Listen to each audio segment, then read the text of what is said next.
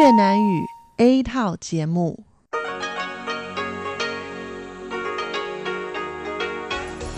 Đây là Đài Phát thanh Quốc tế Đài Loan RTI.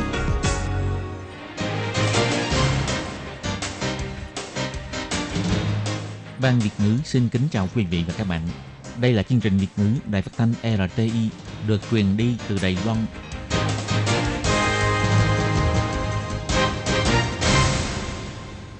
Lê Phương thân chào các bạn, các bạn thân mến. Hoan nghênh các bạn theo dõi chương trình Việt ngữ hôm nay, thứ hai ngày 18 tháng 3 năm 2019, tức ngày 12 tháng 2 âm lịch năm kỷ hợi. Chương trình Việt ngữ hôm nay sẽ đem đến với các bạn các nội dung như sau.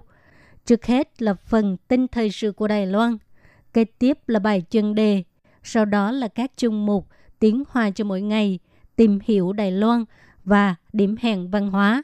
Nhưng trước tiên, Lê Phương sẽ mời các bạn theo dõi phần tin thời sự của Đài Loan và trước hết là các mẫu tin tóm tắt.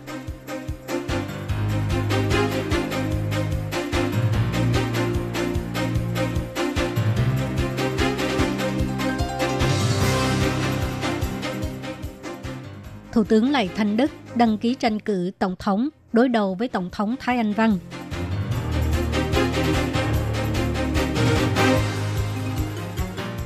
Phụ Tổng thống cho biết, Tổng thống Thái Anh Văn sẽ hoàn thành đăng ký trước khi công du nước ngoài, theo như kế hoạch ban đầu.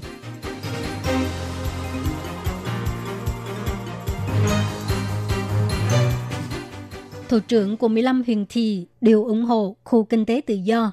Trần Mỹ Linh cho hay nên suy ngẫm có cần thiết hay không.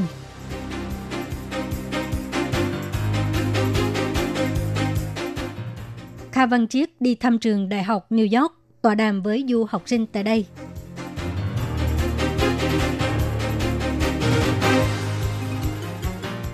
Đại diện Anh Quốc tại Đài Loan cho hay, xã hội Đài Loan tôn trọng nhân quyền, không nên ủng hộ án tử hình.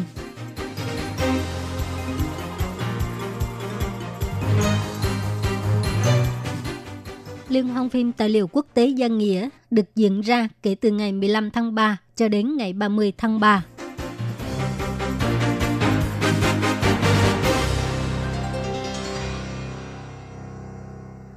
Ngày 18 tháng 3 là ngày đầu tiên đăng ký ra tranh cử tổng thống trong cuộc bầu cử sơ bộ đảng Dân Tiến. Vốn chỉ có Tổng thống Thái Anh Văn bày tỏ thái độ tái tranh cử tổng thống, các đảng khác đều không có ai lên tiếng. Nhưng sau khi đảng Dân Tiến thành công giữ được số ghế ủy viên lập pháp tại thành phố Tân Đài Bắc và Đài Nam, cựu Thủ tướng Lại Thanh Đức, người có công trong việc hỗ trợ bầu cử vừa rồi, quyết định gánh vác trách nhiệm, dùng hết tâm trí trong cuộc bầu cử sơ bộ, chính thức thách thức Tổng thống Thái Anh Văn. Ông Lại Thanh Đức cho hay, tuy thắng lợi trong cuộc bầu cử bổ sung ủy viên lập pháp lần này, nhưng ông cũng cảm nhận được đảng Dân Tiến hiện đang gặp rất nhiều khó khăn. Thêm vào đó, Chủ tịch Trung Quốc Tập Cận Bình đã triển khai lộ trình thống nhất Đài Loan. Tình hình rất đáng lo ngại. Nếu đảng Dân Tiến thua trong cuộc bầu cử tổng thống sắp tới, thì đảng Dân Tiến không những mất đi quyền chấp chánh, mà chủ quyền và dân chủ cũng sẽ gặp phải khủng hoảng chưa từng có. Vì vậy, cuộc bầu cử năm 2020 là có liên quan đến tương lai của Đài Loan. Có rất nhiều người lên tiếng kêu gọi ông phải gánh vác trách nhiệm. Sau khi cân nhắc kỹ lưỡng, ông quyết định đứng lên bảo vệ Đài Loan. Ông Lại Thanh Đức cho biết.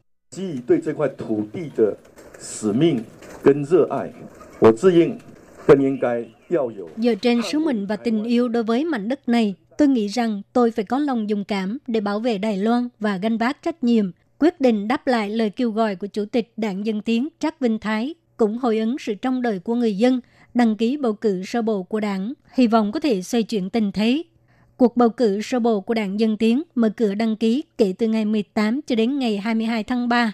Dự kiến ngày 17 tháng 4 sẽ xác nhận người được đề cử. Sáng ngày 18 tháng 3, cựu Thủ tướng Lại Thanh Đức đến trụ sở trung ương của Đảng Dân Tiến đăng ký bầu cử sơ bộ của Đảng Dân Tiến để chọn ứng cử viên Tổng thống năm 2020. Thách thức Tổng thống Thái Anh Văn đang có ý muốn tái nhiệm. Ngày 21 tháng 3, Tổng thống Thái Anh Văn sẽ dẫn đoàn đại diện đi thăm các nước đồng minh Palau, Nauru và quần đảo Marshall. Ngày 18 tháng 3, Phụ Tổng thống cho biết Tổng thống Thái Anh Văn sẽ hoàn thành việc đăng ký trước khi lên đường công du nước ngoài như kế hoạch đã định. Phát ngôn viên của phụ Tổng thống Trương Đôn Hàm cho hay, đối với Tổng thống Thái Anh Văn, việc quan trọng nhất trong thời điểm này là thuận lợi đẩy mạnh các chính sách của quốc gia.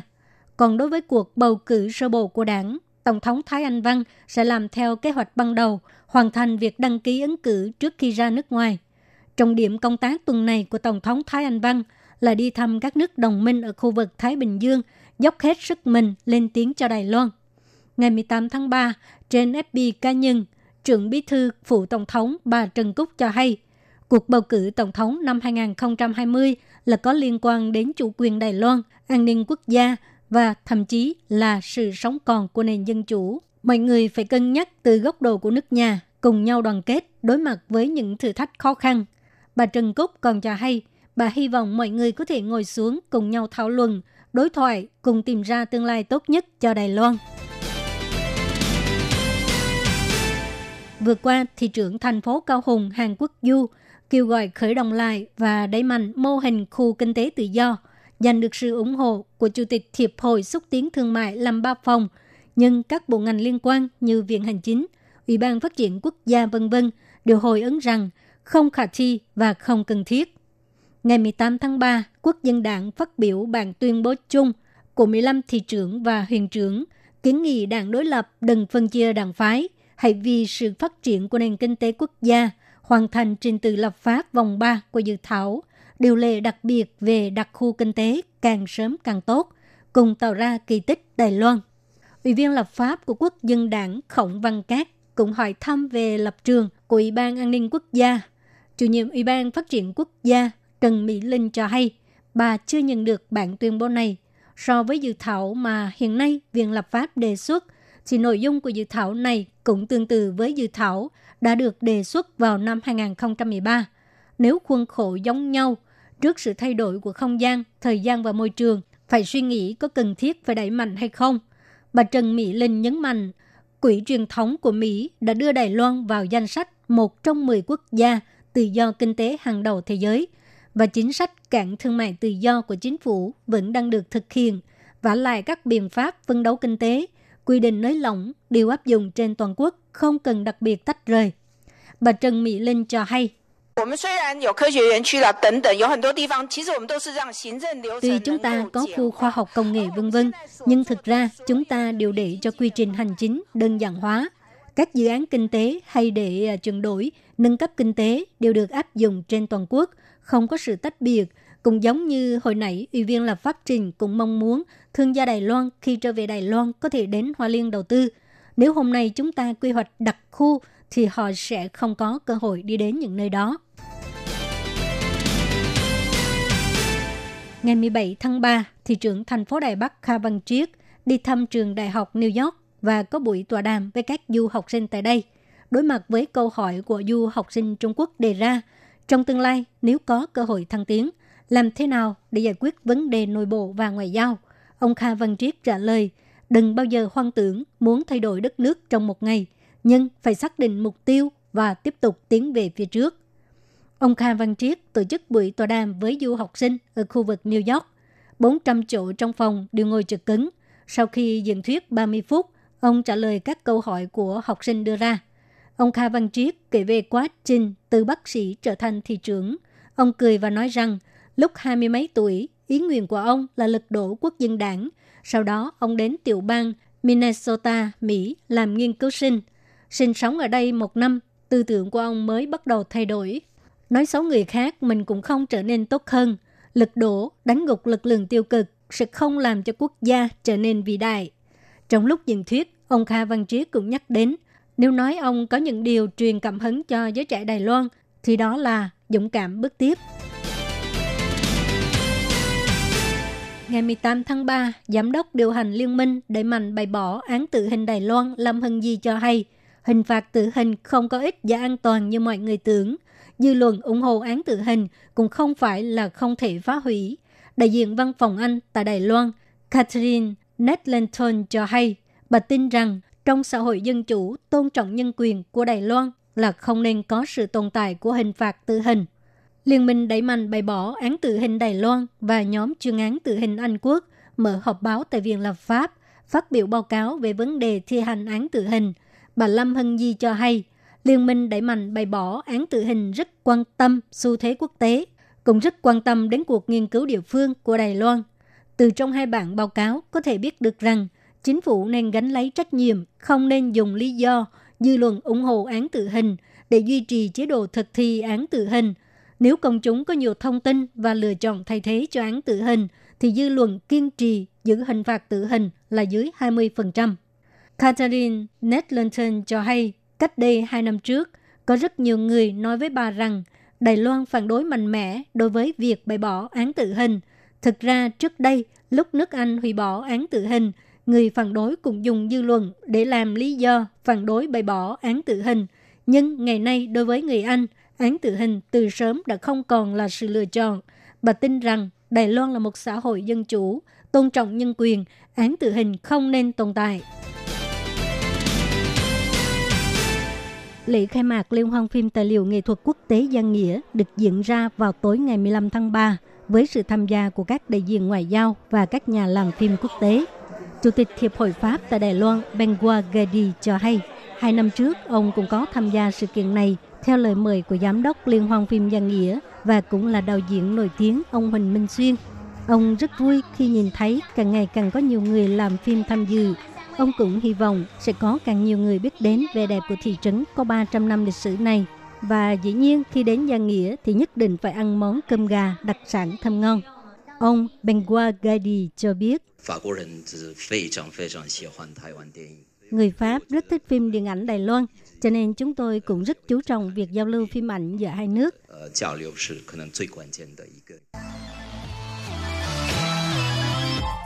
Đại diện văn phòng Úc tại Đài Loan, ông Keji Cowan cho biết, trong 32 bộ phim tham gia Liên hoan phim quốc tế lần này, có 7 bộ phim là của ba đạo diễn nổi tiếng của Úc.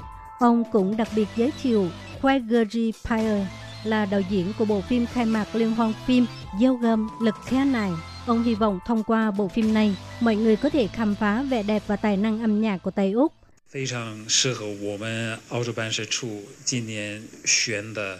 Rất phù hợp với chủ đề mà văn phòng đại diện Úc đã chọn, đó là chia sẻ sưu tập cùng tạo dựng tương lai tốt đẹp. Lễ khai mạc Liên hoan phim tài liệu nghệ thuật quốc tế lần này, ngoài có sự tham gia của các đại diện ngoại giao và nhà làm phim quốc tế ra, còn có các nhân vật tầm cỡ trong nước, bao gồm Chủ tịch Đài RTI Lộ Bình, Thứ trưởng Bộ Văn hóa Tiêu Tôn Hoàng, Chủ tịch Đài truyền hình công cộng Trần Úc Tú, nhà phê bình phim nổi tiếng làm tổ ý vân vân. Liên hoan phim quốc tế Giang Nghĩa năm nay tổng cộng sẽ trình chiếu 32 bộ phim tài liệu nghệ thuật của trong và ngoài nước tại phòng diễn thuyết của Cục Văn hóa thành phố Giang Nghĩa vào mỗi thứ Sáu, thứ Bảy và Chủ nhật hàng tuần kể từ ngày 15 tháng 3 cho đến hết ngày 30 tháng 3. Tất cả đều miễn phí.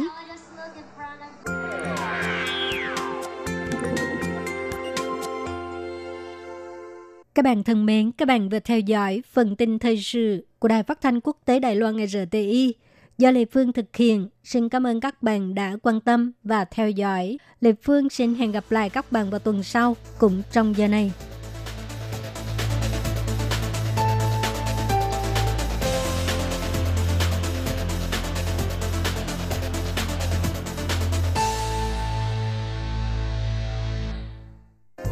Xin chào quý vị và các bạn thính giả. Chương trình phát thanh tiếng Việt của Đài Phát thanh Quốc tế Đài Loan LTI được truyền thanh 3 buổi tại Việt Nam, mỗi buổi phát 1 tiếng đồng hồ. Buổi phát chính vào lúc 9 giờ đến 10 giờ tối hàng ngày giờ Việt Nam qua tần số SW 9625 kHz với sóng dài 31 m. Buổi phát lại lần một vào hôm sau 6 giờ đến 7 giờ sáng giờ Việt Nam qua tần số SW 11655 kHz với sóng dài 25 m. Buổi phát lại lần hai vào hôm sau 6 giờ đến 7 giờ tối giờ Việt Nam qua tần số SW 15350 kHz với sóng dài 19 m. Ngoài ra tại Gia Nghĩa, Vân Lâm, Đài Nam có thể đón nghe chương trình phát thanh tiếng Việt qua tần số MW 1422 kHz vào lúc 7 giờ đến 8 giờ tối hàng ngày giờ Đài Loan và đón nghe chương trình phát lại sáng 10 giờ đến 11 giờ hàng ngày giờ Đài Loan qua tần số MW 1422 kHz. Xin mời quý vị và các bạn tiếp tục đón nghe nội dung chương trình hôm nay. Và các bạn thân mến, tiếp theo sau Lê Phương sẽ mời các bạn theo dõi bài chân đề do Thúy Anh thực hiện.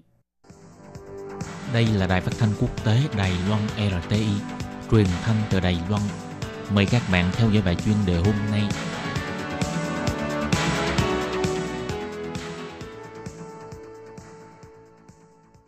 Thúy Anh xin kính chào quý vị và các bạn. Chào mừng các bạn đến với bài chuyên đề ngày hôm nay. Chuyên đề ngày hôm nay có chủ đề là quyền lực dần vụt khỏi tầm tay của Thủ tướng Theresa May và tương lai mờ mịt của Brexit. Và sau đây mời các bạn cùng lắng nghe nội dung chi tiết của chuyên đề này.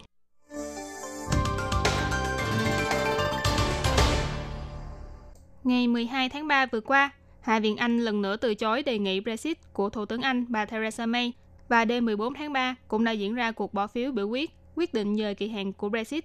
Đây là câu trả lời rõ ràng nhất về ý nguyện tách khỏi Liên minh châu Âu của Hạ viện Anh cho đến thời điểm này.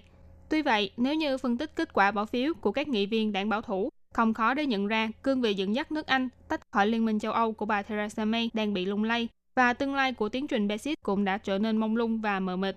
Brexit, tức tiến trình tách khỏi Liên minh châu Âu EU của Anh, dự kiến được chính thức thực thi vào ngày 29 tháng 3. Thế nhưng bản hiệp định chia tay mà Thủ tướng Anh bà Theresa May đã thống nhất với EU lại gặp phải nhiều ý kiến trái chiều từ Quốc hội Anh. Họ không ủng hộ bản hiệp định này, nhưng đồng thời cũng từ chối để cho Anh tách khỏi EU mà không có một hiệp định rõ ràng. Liệu Anh sẽ tách khỏi EU như thế nào? Đến nay, việc duy nhất có thể khẳng định là lời đề nghị dời kỳ hạn Brexit mà bà May đưa ra đã nhận được sự ủng hộ của Hạ viện Anh. Tuy vậy, về mặt kỹ thuật, do Điều 50 trong Hiệp ước Lisbon quy định về trình tự tách khỏi EU vẫn chưa được sửa đổi, vì vậy, tại hội nghị thượng đỉnh Liên minh châu Âu diễn ra vào ngày 21 tháng 3 sắp tới, nếu đề nghị dời kỳ hạn của bà May, bất kể là 3 tháng hay lâu hơn, vẫn không nhận được sự đồng thuận của toàn bộ 27 nước còn lại, thì Anh vẫn sẽ phải chính thức tách khỏi Liên minh châu Âu EU vào ngày 29 tháng 3 theo như dự kiến. Ngoài ra, mặc dù Hạ viện Anh ủng hộ bà Theresa May dời tiến trình Brexit, nhưng qua phân tích cho thấy, đảng bảo thủ mà bà May đứng đầu có đến 188 nghị viên bỏ phiếu phản đối quyết định này, trong đó bao gồm 7 thành viên trong nội các. Bà May đã mất đi quyền lực khống chế những nghị viên thuộc đảng phái của mình và phải dựa vào sức lực của đảng đối lập và các đảng nhỏ khác để thông qua đề án này. Phóng viên mạng chính trị của trang truyền thông BBC, bà Laura Kensberg nhận định, từ trong kết quả biểu quyết gia hạn tiến trình Brexit lần này có thể thấy được nội bộ đảng bảo thủ có một thế lực khá mạnh với quyết tâm tách khỏi Liên minh châu Âu và thế lực đó có sức ảnh hưởng vô cùng to lớn, đủ để làm lay động phương hướng thực hiện kế hoạch Brexit của bà May. Ngoài việc biểu quyết gia hạn tiến trình Brexit, ngày 14 tháng 3 vừa qua, Hạ viện Anh cũng đã biểu quyết sửa đổi nhiều hạng mục khác, trong đó bao gồm nếu đồng ý gia hạn Brexit thì cần phải tiến hành trưng cầu dân ý lần hai về vấn đề này. Kết quả của hạng mục sửa đổi này nghiêng về phe cương quyết tách khỏi EU trong đảng bảo thủ, vì đảng lao động bỏ phiếu trắng với 334 phiếu phản đối và chỉ có 85 phiếu đồng ý, nên hạng mục này đã bị từ chối. Qua kết quả biểu quyết của hạng mục này cho thấy, sức ảnh hưởng của các nghị viên thuộc phe cương quyết tách khỏi EU trong Quốc hội Anh là khá lớn, Họ lo sợ nếu như thông qua quyết định mở cuộc trưng cầu dân ý lần hai sẽ nhận được kết quả là nước Anh ở lại trong EU. Vì vậy, phe này đã tìm mọi cách để gây sức ép trong cuộc bỏ phiếu này. Tuy nhiên, đề án sửa đổi quan trọng nhất của ngày 14 tháng 3 có lẽ phải nói đến màn tranh giành quyền lực trong Quốc hội. Mục đích là giành lấy quyền khống chế đối với tiến trình đàm phán Brexit, chuyển giao từ tay bà Theresa May sang Hạ viện Anh. Nhưng với kết quả 314 phiếu chống và 312 phiếu thuận, đề án này cũng đã bị phủ quyết theo đưa tin, nếu như đề án chuyển giao quyền lực này được thông qua, các nghị sĩ trong Quốc hội có thể tiến hành một loạt những cuộc bỏ phiếu tượng trưng, tự do bày tỏ những ý tưởng của mình đối với kế hoạch Brexit của Anh. Mặc dù loại biểu quyết này không mang tính ràng buộc, nhưng dưới tình hình bị các thành viên nội các phản bội, địch vây tứ phía, thì e rằng quyền lực chính trị của bà Theresa May sẽ còn tiếp tục bị giới hạn hơn nữa. Theo phân tích của tờ New York Times nhận định, nếu như Quốc hội Anh khống chế tiến trình Brexit trong tương lai, tiến trình này sẽ đi theo hướng ôn hòa hơn và sẽ tiếp tục duy trì mối quan hệ mật thiết với châu Âu. Đây không chỉ là việc mà các nghị viên trong đảng bảo thủ không mong muốn, mà có lẽ còn sẽ khiến cho dân chúng ủng hộ Brexit tại Anh giận dữ. Nhìn vào kết quả của những lần biểu quyết quốc hội vừa qua, bà May đã dần mất đi quyền khống chế vấn đề Brexit sau mỗi cuộc họp. Dưới sự lãnh đạo của cựu quan ngoại giao ông Boris Johnson, các nghị viên cứng rắn với Brexit trong đảng bảo thủ thừa cơ vùng dậy giành lấy quyền lên tiếng trong vấn đề này. Kịch bản Brexit mà bà Theresa May đàm phán với Liên minh châu Âu đã hai lần thất bại trước Quốc hội Anh nhưng bà dự định vẫn sẽ mang bản thỏa thuận này đi thử sức lần 3 vào ngày 19 tháng 3. Phóng viên mạng chính trị tờ Sky News của Anh là Katie McCann chỉ ra, nếu thỏa thuận Brexit của bà Theresa May vẫn tiếp tục gặp thất bại, thì vị trí Thủ tướng Anh của bà cũng khó mà giữ vững. Còn Brexit, sau khi không có bà May, thì sẽ trôi dạt về đâu? Hiện tại, tất cả vẫn còn ẩn sâu một màn sương mờ mịt và khó đoán. Vừa rồi là bài chuyên đề hôm nay do Thúy Anh biên tập và thực hiện. Cảm ơn sự chú ý lắng nghe của quý vị và các bạn. Thân ái, chào tạm biệt và hẹn gặp lại.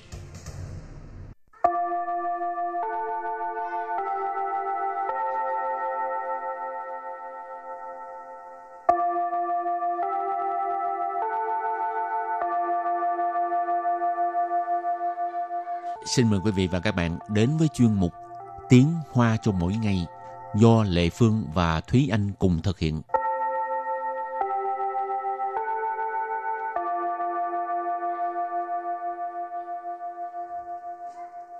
Thúy Anh và Lệ Phương xin kính chào quý vị và các bạn. Chào mừng các bạn đến với chuyên mục Tiếng Hoa cho mỗi ngày ngày hôm nay. Hôm nay mình học về cái gì? Hôm nay mình học về tình yêu thương.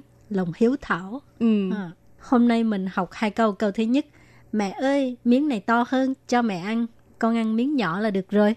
Và câu thứ hai, cuối cùng cũng không uổng công mẹ thương con. Và sau đây chúng ta lắng nghe cô giáo đọc hai câu mẫu này bằng tiếng Hoa nhé.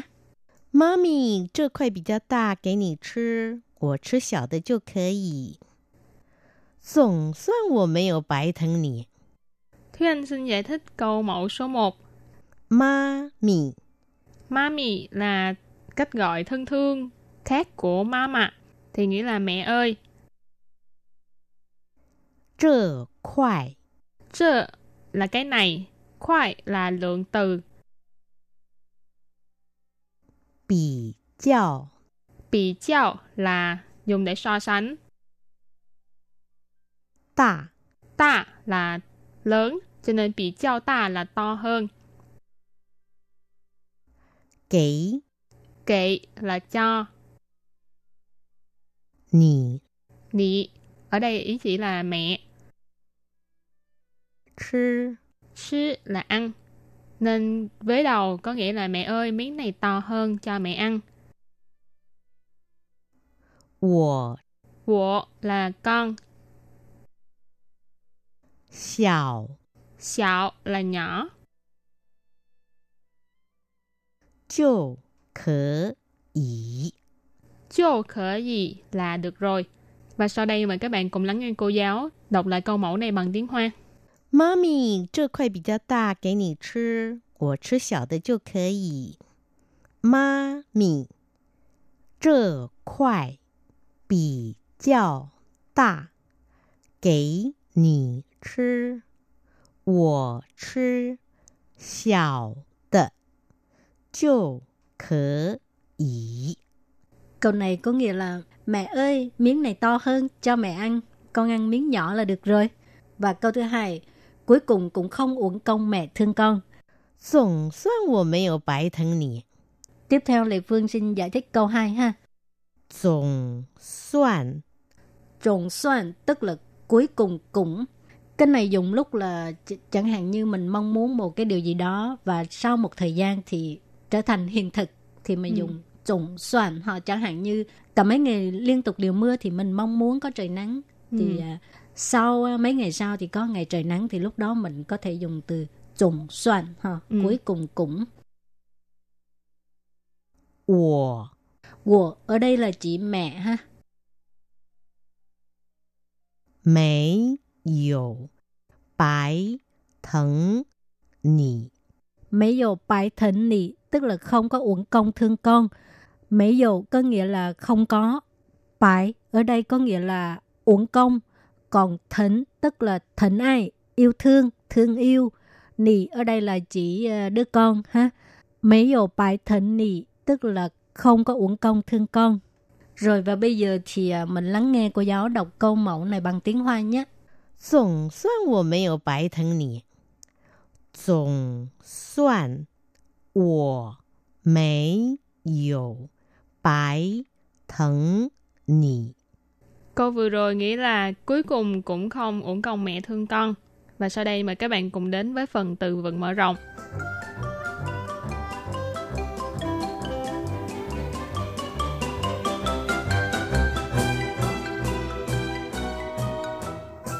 孝顺，孝顺， Xiao Shun nghĩa là hiếu thảo.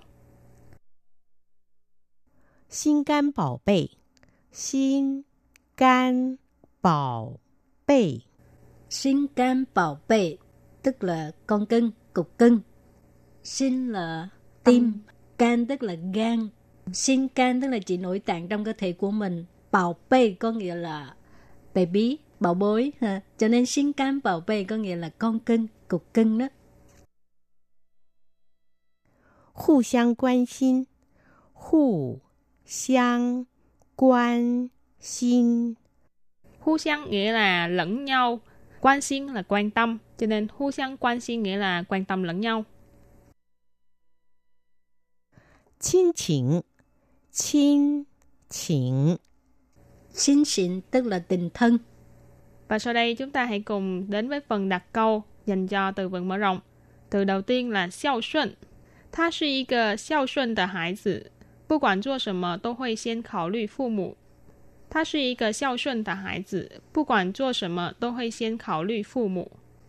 Câu này có nghĩa là anh ấy là một người con rất hiếu thảo. Cho dù làm chuyện gì đi nữa cũng sẽ suy nghĩ đến ba mẹ trước.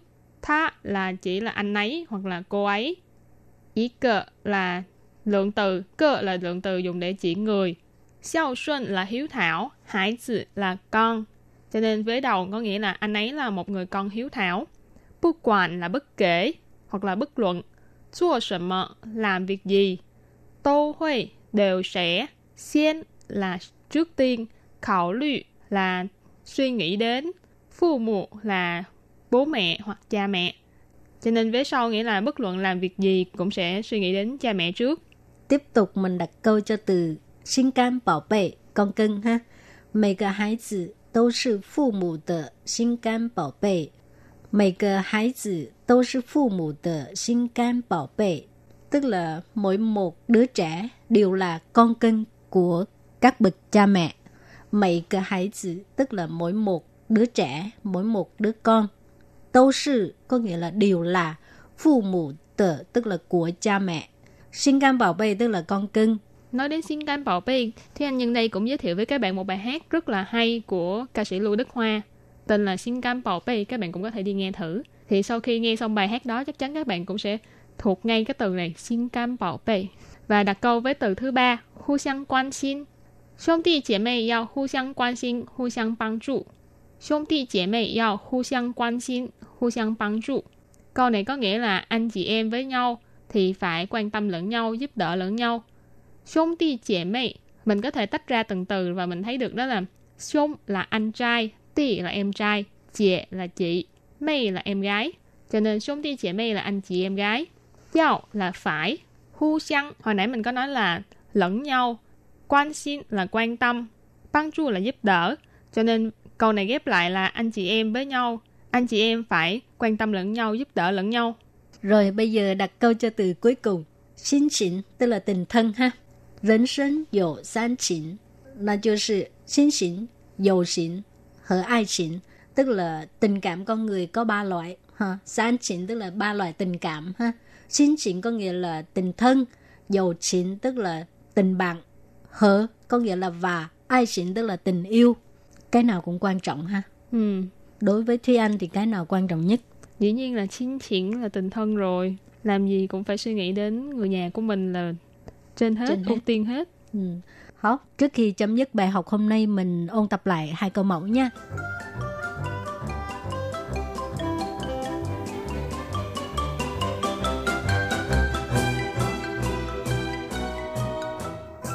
妈咪，这块比较大，给你吃，我吃小的就可以。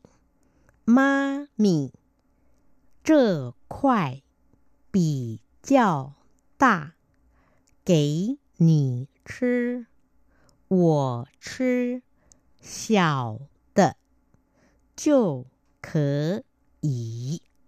Câu này có nghĩa là mẹ ơi, miếng này to hơn, cho mẹ ăn, con ăn miếng nhỏ là được rồi. Và câu thứ hai, cuối cùng cũng không uổng công mẹ thương con. 总算我没有白疼你，总算我没有白 疼你。Câu vừa rồi nghĩa là cuối cùng cũng không uổng công mẹ thương con. Và vừa rồi cũng đã khép lại chuyên mục tiếng Hoa cho mỗi ngày ngày hôm nay. Cảm ơn sự chú ý lắng nghe của quý vị và các bạn. Thân ái chào tạm biệt và hẹn gặp lại. Bye bye. Bye bye.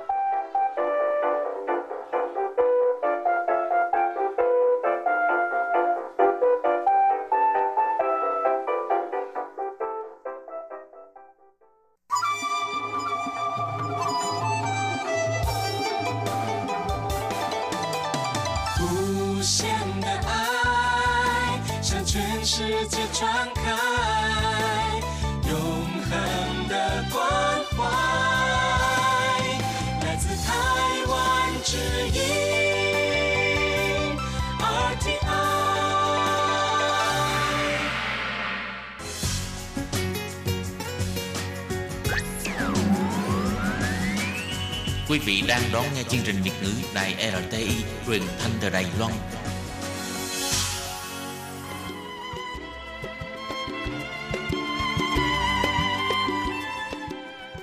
Xin mời quý vị đến với chuyên mục Tìm hiểu Đài Loan. Chuyên mục này giới thiệu về con người và đất nước Đài Loan. Hoan nghênh đón nghe.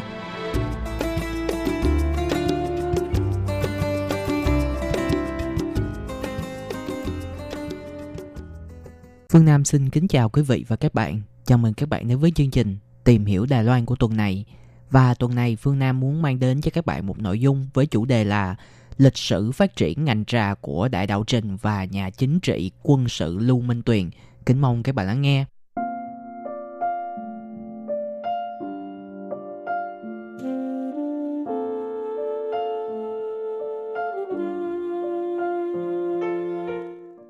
Đầu tiên, chúng ta sẽ cùng tìm hiểu một cách khái quát về khu vực Đại Đạo Trình này.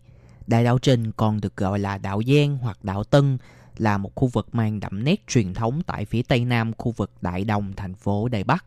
Vào năm 1851, Lâm Lan Điền, một người đến từ huyện Đồng An, Phủ Tuyền Châu, vị tránh hải tặc tại Cơ Long và chuyển đến khu vực Đại Đạo Trình. Sau đó anh mở ra một trong những tiệm buôn bán đầu tiên tại khu vực này và khu thương mại Đại Đạo Trình cũng bắt đầu từ đây. Ba năm sau, tức là vào năm 1853, người Tam Ấp và người Đồng An đã xảy ra tranh chấp về sự kiện băng ca mã đầu. Nói thêm về sự kiện này, sự kiện Mông Ca, tức khu vực Vạn Hoa ngày nay, là một cuộc nội chiến giữa các tộc người lúc bấy giờ. Cuộc chiến kết thúc với kết quả thất bại và thiệt hại cả về người và của dành cho người Đồng An. Người Đồng An vì sự thất bại này mà mất đi sức phản kháng và họ buộc phải đem niềm tin tôn giáo của họ là Thành Hoàng Hà Hải cùng chạy về khu vực Đại Đạo Trình của ngày nay. Không bao lâu sau, khu vực Mã Đầu thuộc sông Đạm Giang đã chính thức mở cảng khẩu khiến cho thương mại nơi đây ngày càng phát triển. Chỉ sau 10 năm kể từ khi khu vực Mã Đầu Đạm Thủy mở cảng, Đại Đạo Trình đã trở thành một trong những khu vực phân phối nguyên liệu thịnh vượng nhất của Đại Bắc. Lúc bấy giờ có hai ngành nghề chính là ngành thương mại trà và vải vóc. Đặc biệt dưới sự dẫn dắt và chỉ đạo của Dương Hành, ngành mậu dịch trà phát triển một cách vũ bão. Không chỉ thị trường được mở rộng mà nó còn đem đến sự giàu có và thịnh vượng đến kinh ngạc cho người dân Đại Đảo Trình. Bước vào thời kỳ đô hộ của người Nhật, các doanh nhân Nhật Bản nhận thấy thế lực và uy tín của Dương Hành đối với ngành nghề quan trọng nhất tại Đại Đạo Trình là một trở ngại lớn đối với họ nên các doanh nhân Nhật Bản đã ra sức dồn ép và hạ thấp thế lực của Dương Hành, dần dần chuyển đổi lấy thị trường Đông Nam Á và Nhật Bản làm thị trường chính. Sau chiến tranh thế giới thứ hai, cảng khẩu đạm thủy dần dần mất đi chức năng và vị thế của mình. Do đó mà trà Đài Loan cũng dần mất đi sức cạnh tranh của mình so với trà của Sri Lanka. Sau đó, dân cư trong khu đô thị của Đài Bắc dần dần chuyển về phía đông và phát triển các vùng đô thị bên ngoài đô thị Đài Bắc. Đầu tiên, chúng ta sẽ tìm hiểu về lịch sử phát triển của Đài Đạo Trình. Lịch sử phát triển của Đài Đạo Trình có thể chia ra làm các giai đoạn chính như sau. Giai đoạn đầu vào năm 1851, Lâm Lan Điền, một người huyện Đồng An, phủ Tuyền Châu, vì tránh cướp biển tại Cơ Long mà dọn đến Đại Đạo Trình. Ông ở giữa đường xây dựng nên một trong những kiến trúc nhà ở đầu tiên nơi đây và đặt tên hàng quán tên là Lâm Ích Thuận. Đến ngày hôm nay, kiến trúc này vẫn tồn tại và có lịch sử hơn 100 năm. Tổng cộng Lâm Lan Điền đã xây dựng nên ba kiến trúc Mân Nam nối tiếp nhau với các tên gọi lần lượt là Hàng Thực Phẩm Thắng Phong, Lâm Ngũ Hồ Quán và Lâm Ích Thuận bài kiến trúc trên không chỉ có giá trị lịch sử văn hóa mà nó còn là một trong những nền móng xây dựng nên nền thương mại của Đại Đạo Trình vào những ngày sơ khai. Ba năm sau, tức là vào năm 1853, người Đồng An ở khu vực Vạn Hoa ngày nay đã mở ra một cuộc di dân lớn đến Đại Đạo Trình. Thương hiệu Lâm Ích Thuật ngày càng ăn nên làm ra. Vào trong những ngày đầu, họ chỉ bán những mặt hàng chủ yếu như gạo, đường, trà và lông não. Tới những năm 1859, Miếu Thành Hoàng Hà Hải đã xuất hiện trên con đường này. Đây cũng là một trong những động thái bảo tồn văn hóa tín ngưỡng của người Đồng An. Khi nhắc đến Miếu Thành Hoàng Hà Hải, chúng ta cùng tìm hiểu một chút về gốc tích nơi đây. Theo người Trung Quốc, Nguyệt Lão, vị thần cai quản tình yêu, có một quyển sách ghi tên những người được trời chỉ định để lấy nhau. Vị thần này xuất hiện từ tích như sau. Vào đời nhà Đường năm 618 cho tới năm 907 sau công nguyên, một người có tên là Vi Cố đi kén vợ và gặp một ông cụ ngồi dựa túi xem sách dưới bóng trăng.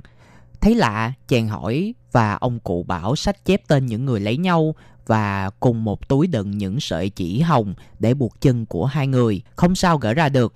Vi cố hỏi chàng phải lấy ai. Ông cụ chỉ một đứa bé 3 tuổi nằm trong lòng của một bà lão chột mắt đang bán rau ở chợ. Vi cố giận, sai người đâm làm em bé bị thương.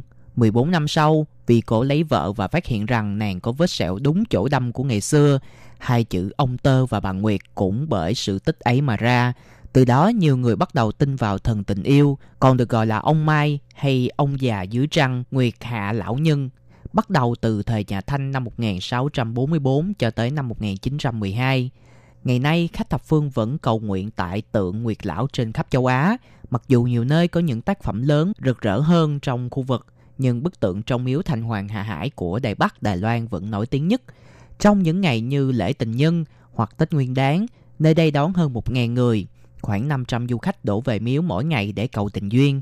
Các cặp vợ chồng nên duyên có nghĩa vụ phải mang bánh cưới đến tạ lễ, nhìn vào những hộp chồng bánh cao ngất. Có lẽ nhiều người đã tìm được hạnh phúc sau khi đến đây.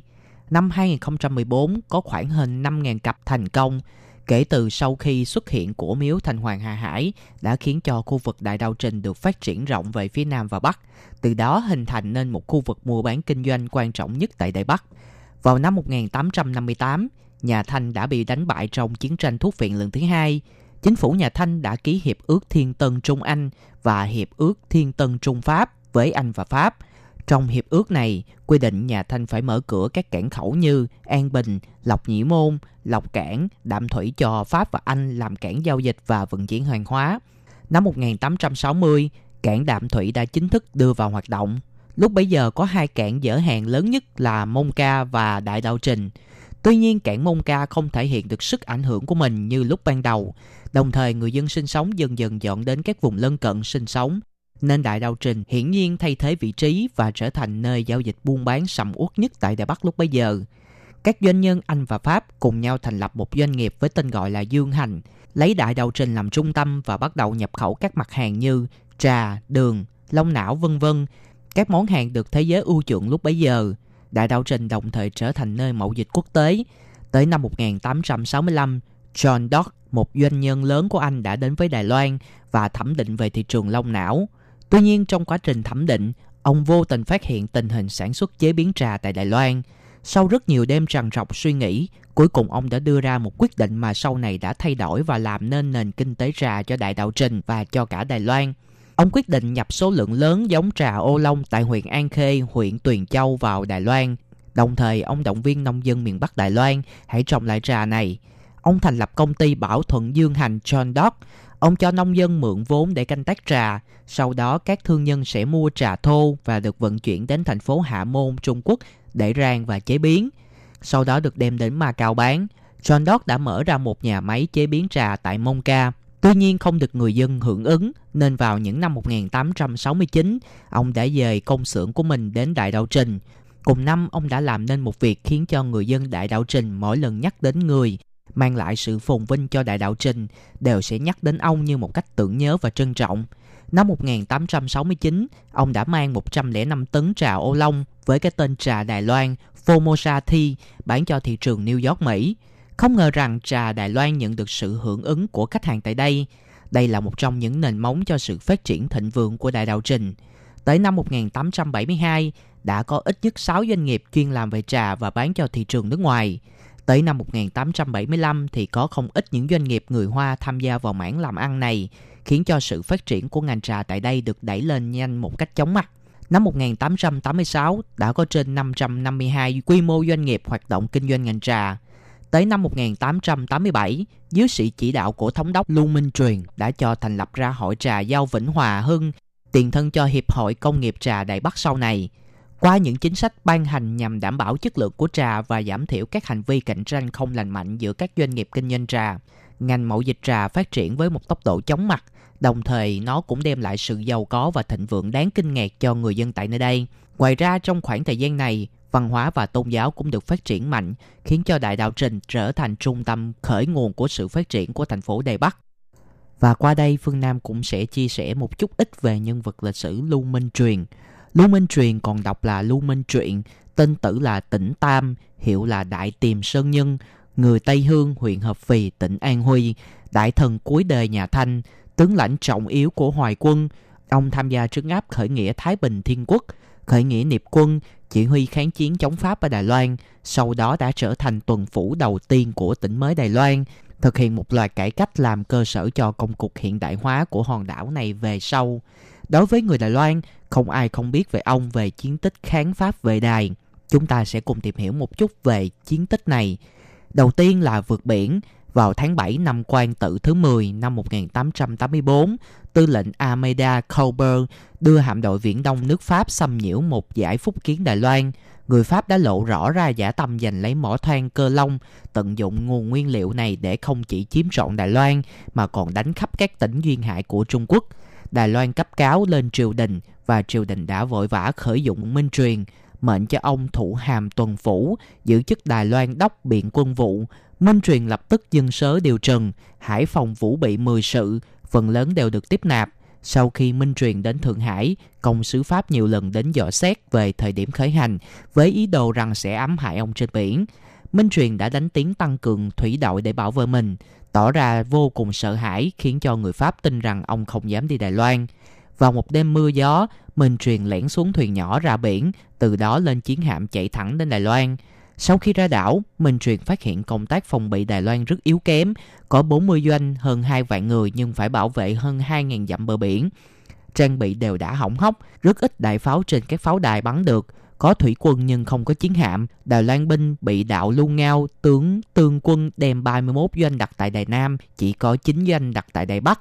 Thêm nữa, Minh Truyền ngoài hai viên tùy tướng và vài trăm thân binh hoài quân, trên đảo còn lại đều là tương quân, thậm chí Tôn Khai Hoa, tướng trấn phủ cảng Hổ Vĩ, vốn là bộ tướng của Bào Siêu, Minh Truyền chủ động tìm gặp Lưu Ngao, ra sức hòa hoãn những mâu thuẫn trước đây.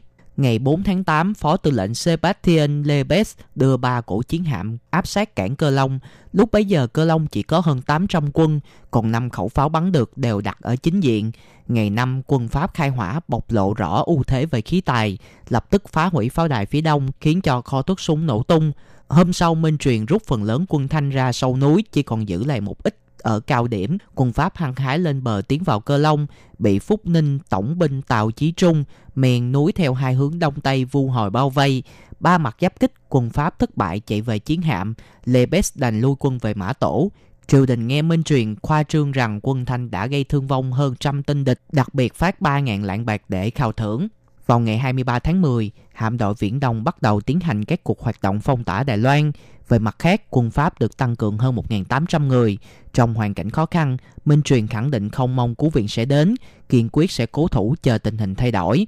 Một mặt Minh Truyền hiệu triệu nhân dân bỏ tiền bỏ sức ra để bảo vệ quê hương, một mặt tín nhiệm tuyệt đối lãnh tướng tương quân là Tôn Khai Hoa, Tào Chí Trung cho phép bọn họ tùy nghi hành động. Nhân sĩ, Phú Hào tự động quyên góp gần trăm lạng bạc, dân chúng nam nữ hăng hái hiệp đồng với quân sĩ chiến đấu. Tướng sĩ Đài Loan có lúc thắng lúc thua nhưng không hề nhục chí. Vào ngày 13 tháng 4 năm quan tự thứ 11 năm 1885, chính phủ Pháp đình chỉ chiến sự. Ngày 14 tháng 4, Colbert cởi bỏ tình trạng phong tỏa. Ngày 16, Lebes thay làm tư lệnh, trao đổi tù binh ở Cơ Long. Ngày 21, quân Pháp rút khỏi Cơ Long. Ngày 4 tháng 8, hạm đội Viễn Đông rút khỏi Bành Hồ. Chiến sự Đài Loan chính thức kết thúc với chiến thắng dành cho Lưu Minh Truyền.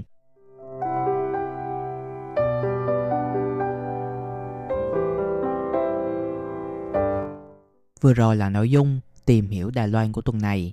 Phương Nam hẹn gặp lại các bạn vào tuần sau với nhiều nội dung mới mẻ hơn. Xin chào tạm biệt. Bye bye.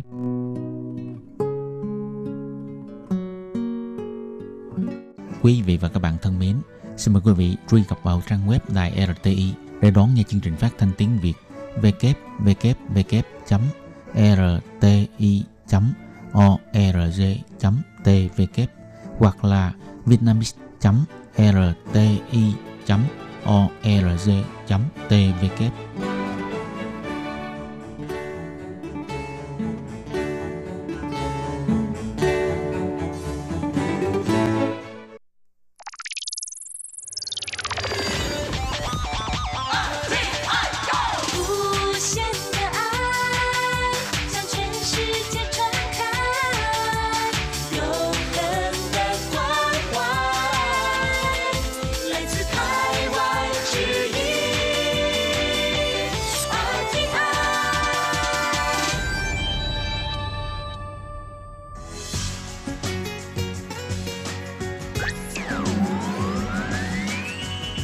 vị đang đón nghe chương trình Việt ngữ Đài RTI truyền thanh từ Đài Loan.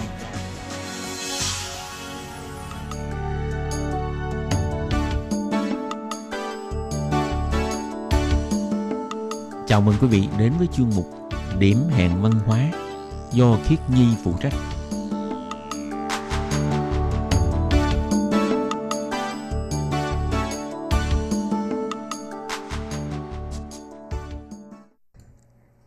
Xin chào các bạn, xin mời các bạn đón nghe chương trình điểm hẹn văn hóa của tuần này. Đố các bạn biết là sau ngày Tết Nguyên Đán này, sau ngày Tết Nguyên Tiêu này, vậy thì sắp đến sẽ là tới ngày Tết gì? Vậy thôi để Khiến Nhi bật mí luôn nhé, đó sẽ là ngày Tết Thanh Minh. Vậy hôm nay chúng ta sẽ cùng tìm hiểu về đề tài ngày Tết Thanh Minh các bạn nhé. Sau đây xin mời các bạn đón nghe chương trình.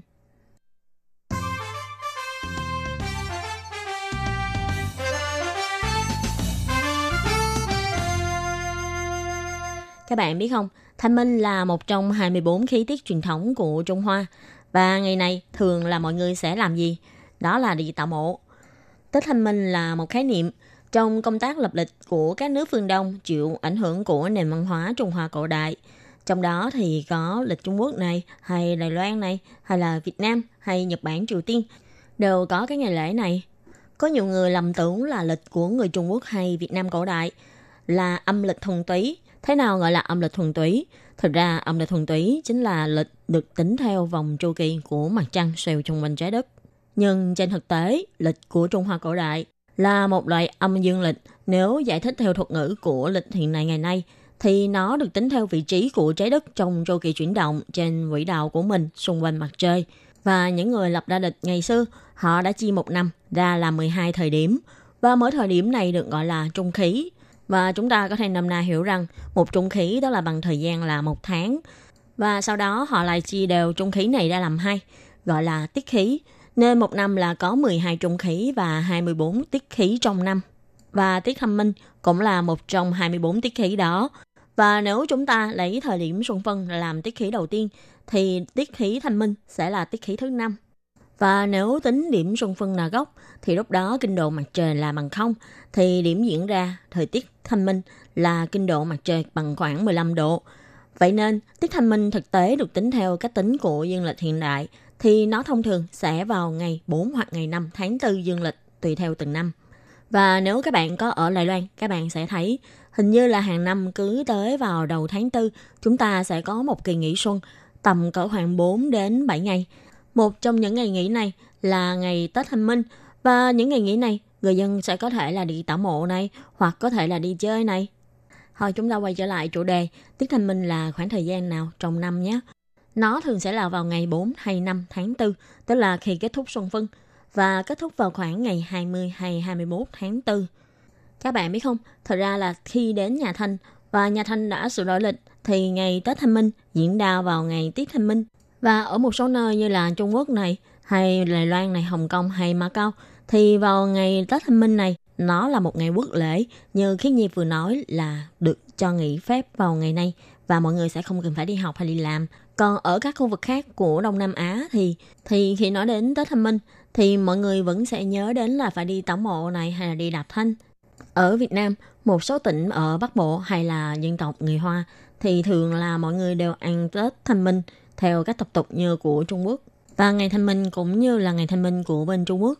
Nhưng các tỉnh từ Thanh Hóa trở về Trung Bộ vẫn ăn Tết Thanh Minh theo truyền thống vào ngày 3 tháng 3 âm lịch. Nhưng tất nhiên, bây giờ dù là ngày Thanh Minh vào ngày nào, mọi người chưa chắc sẽ cúng vào ngày Thanh Minh. Có thể sẽ có người cúng trước hay là cúng sau để tiện lợi cho mọi người đi làm hay là đi học. Hay có thể họ sẽ cúng vào ngày cuối tuần chẳng hạn. Và còn có một điểm thú vị ở đây nữa, đó là những người khách gia sống tại Đài Loan. Thường thì họ sẽ tảo mộ trong khoảng thời điểm từ 16 tháng Giêng cho đến ngày Tết Thanh Minh. Và nhiều nhất là người ta sẽ tảo mộ vào ngày 16 tháng Giêng. Và lý do vì sao? Đó là theo mọi người nói, do người khách gia di cư đến Đài Loan tương đối trễ, những vùng đất trù phú đều đã có người ở. Cho nên họ chỉ có thể chọn ở vào những cái nơi mà đồi núi hay là cằn cỗi và kém phát triển. Cho nên con cái của người khách gia đều phải đi xa để mà mưu sinh. Và do thời xưa giao thông không có tiện lợi, thì những người con cháu này khi họ về quê để mà ăn Tết thì sau trước khi họ quay trở lại với công việc ở thành phố thì họ sẽ đi tảo mộ luôn. Và đó là lý do vì sao người khách gia lại phần lớn tảo mộ vào ngày 16 tháng Giêng. Mà các bạn ơi, hồi nãy giờ chúng ta đã nói khá nhiều về thời gian của ngày Tết Thanh Minh và Tết Thanh Minh được tính như thế nào. Vậy mọi người có biết là nguồn gốc của Tết Thanh Minh có từ đâu không? Nhưng truyền thuyết về nguồn gốc của Tết Thanh Minh có khá nhiều. Nhưng có lẽ truyền thuyết mà mọi người biết nhiều nhất đó chính là câu chuyện liên quan đến Tết hàng thực. Vậy chúng ta hãy cùng nghe câu chuyện về ngày xưa nhé. Đó là ngày xưa, ngày xưa, vào năm 636 trước công nguyên. Lúc đó là thời Xuân Thu. Vào đời của ông vua Tấn Văn Công, ông đã lập nên ngày này để tưởng nhớ về một người trọng thần của mình là ông Giới Tri Thúc. Năm xưa, khi ông Tấn Văn Công còn chưa lên ngôi, lúc đó ông được mọi người gọi là công tử Trọng Nhĩ. Trong lúc nước Tấn xảy ra loạn lạc, công tử Trọng Nhĩ cùng với mọi người trốn trong núi. Không bao lâu sau thì trong núi đã không còn lương thực. Thì lúc đó tùy thần của ông là ông Giới Chi Thúc đã tự dùng dao xẻ thịt của mình để nuôi công tử Trọng Nhĩ. Nên sau này khi công tử Trọng Nhĩ được nước Tần hỗ trợ và trở về nước Tấn lên ngôi thì lúc đó ông được mọi người gọi là Tấn Văn Công. Và lúc này, ông Tấn Văn Công đã nghĩ đến việc là phải phong thưởng cho những thần tử năm xưa đã cùng ông trải qua bao hoạn nạn trong suốt 19 năm nay. Nhưng không ngờ, giới chi thúc lại từ chối. Ông đã đưa mẹ già về bên núi Miên để ẩn cư. Nên sau này ông Tấn Văn Công đã đặt tên núi Miên là Giới Sơn để nhớ về ông Giới Chi Thúc. Và câu chuyện đến đây vẫn chưa kết thúc nhé. Đó là sau nhiều lần, ông Tấn Văn Công mời Giới Chi Thúc ra làm quan nhưng không thành.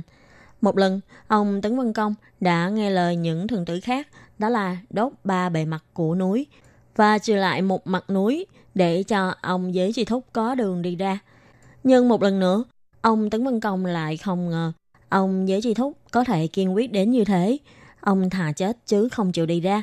Và sau khi đám cháy được dập tắt, thì lúc đó Tướng Văn Công tìm thấy thi thể của hai người ôm chặt nhau dưới gốc một cây liễu. Và đó chính là thi thể của mẹ con với Chi Thúc. Tướng Văn Công vô cùng hối hận và vô cùng thương tâm. Ông quay lại trước xác của hai người. Đến năm thứ hai, khi ông quay lại để tế hai mẹ con với Chi Thúc, thì lúc đó tướng Văn Công phát hiện cái cây liễu mà năm xưa, năm xưa mẹ con với Chi Thúc mất, thì bây giờ cây liễu này đã sống lại. Và vì thế, ông Tấn Văn Công đã đặt tên cho nó là Thành Minh Liễu. Và từ đó về sau, ngày này đã được gọi là Tết Thành Minh. Đồng thời do hai mẹ con của Giới Chi Thúc chết là do bị thiêu chết, cho nên để tưởng nhớ đến hai mẹ con ông, nên Tống Văn Công đã ban lệnh cho toàn quốc là vào ba ngày này, tất cả mọi người dân không được phép đốt lửa và bắt bếp. Vì thế trong những ngày này, mọi người phải ăn thức ăn nguội. Cho nên ba ngày này còn có tên gọi là Tết hàng thực. Và còn một điều thú vị ở đây nữa, các bạn có biết là thực ra người Đài Loan cũng có thời ông giới chi thúc. Đó chính là vị thần tên gọi là Khai Sơn Đại Đế. Trong tín ngưỡng của người Đài Loan có khá nhiều vị thần, trong đó có vương gia hay là có má tổ hay thổ địa. Nhưng điều đặc biệt ở đây là chỉ có một số ít những vị thần linh được đi theo thuyền của những người di dân đi từ Trung Quốc đến Đài Loan. Một trong những trường hợp ít ỏi đó đó chính là Khai Sơn Đại Đế, tức ông Giới Chi Sơn. Và sau khi ông Giới Chi Sơn mất, đã được người dân phong làm Khai Sơn Đại Đế. Và hiện nay có không ít chùa ở Đài Loan đang thờ ông Khai Sơn Đại Đế, ví dụ như là Khai Sơn Cung ở Đài Nam hay miếu Khai Sơn Đại Đế ở Vân Lâm, vân vân.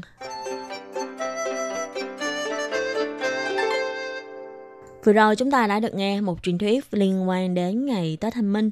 Vậy bây giờ chúng ta hãy cùng tìm hiểu là vào ngày Tết Thanh Minh này, mọi người sẽ cùng làm gì nhé? Các tập tục ở Lài Loan thì thường sẽ làm gì vào ngày này? Liệu nó có khác gì nhiều so với ở Việt Nam? Thật ra tập tục khi cúng vào ngày Tết Thanh Minh ở Lài Loan chủ yếu là đi tảo mộ, tức là đi đắp mộ, hay được để các xúc giấy ngũ sắc ở trên mộ. Và cuối cùng là đi đạp thanh. Vì người xưa quan niệm rằng ngôi mộ chính là ngôi nhà của tổ tiên sau khi đã quá cố. Nên công việc chính của việc đi tảo mộ chính là đi sửa sang lại nhà cửa cho tổ tiên, để tổ tiên nhà cửa sạch sẽ, đồng thời cũng là để con cháu bày tỏ lòng hiếu thảo với tổ tiên. Và cái việc mà tảo mộ này còn được gọi là đắp mộ. Tức là vào ngày Tết Thâm Minh, mọi người trong gia đình sẽ mang theo sẻn này, cuốc này để đắp lại đấm mộ cho đầy đặn và nhổ hết cỏ dại. Đây cũng như là một cái cách để bảo vệ ngôi mộ để rắn hay là chuột không có đào hang để mà làm tổ. Và theo suy nghĩ của họ, việc phạm đến đấm mộ đó có nghĩa là phạm tới linh hồn của những người đã khuất. Và sau khi đã quét dọn sạch sẽ ngôi mộ, thì mọi người đi tảo mộ sẽ bắt đầu cùng thắp vài nén hương để bắt đầu cúng tế tổ tiên. Và trong ngày thanh minh, mọi người cùng lo sửa sang cho khu mộ của tổ tiên và trẻ em cũng được cha mẹ dắt theo. Và đây cũng là một cách để tập cho chúng sự kính trọng đối với tổ tiên của mình và tục viếng mộ. Đặc biệt là những người làm ăn, họ càng quan tâm đến việc chăm sóc cho mộ của tổ tiên. Mộ của tổ tiên được chăm lo thì con cháu mới làm ăn khấm khá. Nhưng thật ra vào ngày nay, với những gia đình bình thường thì có thể họ cũng chỉ đi cúng hay là đi tế thôi, chứ chưa chắc là ai cũng sẽ đi đắp mộ. Theo người Đài Loan, đắp mộ là một nghi thức khá long trọng. Ngày nay chỉ có những ngôi mộ mới. Thì ba năm đầu, người ta đều sẽ liên tục đi đắp mộ. Hay năm nào gia đình có việc hỷ như vừa cưới vợ này, hay là nhà vừa mới sinh con này, thì cũng sẽ đi đến để đắp mộ vào ngày Tết Thanh Minh. Và thường những cái lúc đi cúng, mọi người hay sẽ chuẩn bị một số món ăn như là có trứng gà này, hay là có rau hệ này, hay củ cải này, hay các loại bánh trái của người Mẫn Nam và đặc biệt là có trứng gà. Và trong lúc cúng, ngoài chuẩn bị những cái như là tiền vàng này hay là nến này, người Mẫn Nam còn chuẩn bị một cái đèn gọi là đèn con cháu, tức là Tử Xuân Tân. Trên cặp đèn này có ghi con cháu hưng vượng. Và sau khi cúng xong, mọi người sẽ mang cặp đèn này để về nhà để tượng trưng cho con cháu hưng vượng. Và sau khi đắp mộ xong, mọi người sẽ bắt đầu lột vỏ trứng gà hay là trứng vịt. Và vỏ trứng gà trứng vịt đó sẽ được ném lên phần mộ vừa mới đắp xong để tượng trưng cho cái cũ đã được thay thế bằng cái mới. Và cũng tượng trưng cho sự sống dồi dào và luôn luôn tiếp nối không ngừng. Vào thời xưa, sau khi đốt giấy mã xong, người nhà sẽ bắt đầu đốt pháo và bọn trẻ ở xung quanh khi nghe thấy tiếng pháo sẽ chạy thật nhanh đến và người đi tảo mộ bắt đầu chia những bánh trái vừa đi cúng tế tổ tiên xong cho những đứa trẻ này. Ngụ ý là để những đứa trẻ ở xung quanh giúp họ trông coi ngôi mộ của tổ tiên. Tuy nhiên, cùng với việc kinh tế ngày càng phát triển và mức sống của người dân ngày càng cao, nên tập tục này ngày nay hầu như không còn nữa. Ngoài đắp mộ ra, còn một tập tục khác nữa vào ngày Tết Thanh Minh, đó là sẽ đặt giấy ngũ sắc ở phía trên đầu mộ để cho mọi người biết rằng là con cháu đã đến tế. Còn những ngôi mộ mà không có đặt giấy ở phía trên là những ngôi mộ mà đã bị bỏ hoang. Và cuối cùng là hội đập thanh. Đó là một cái tập tục có từ trước đây. Do hồi xưa, khi mà những cô gái trẻ hay phụ nữ không được phép tự do ra ngoài đường như bây giờ, thì họ sẽ chọn ngày đi tảo mộ để thuận tiện đi ra ngoài để du xuân. Tập tục này có lẽ bây giờ ở Việt Nam đã không còn nữa, nhưng bên Đài Loan thì vẫn còn tập tục này. Như Khiến Nhi lúc đầu giới thiệu chương trình đã nói, Đài Loan là có một kỳ nghỉ xuân và mọi người sẽ đi chơi vào kỳ nghỉ xuân này và nó cũng đúng vào nhịp của ngày Tết Thanh Minh. Nên thường vào ngày này, bạn bè hay gia đình có thể sẽ tổ chức những chuyến đi nho nhỏ vào dịp này. Như thế cũng gọi là hưởng ứng phong trào du xuân truyền thống.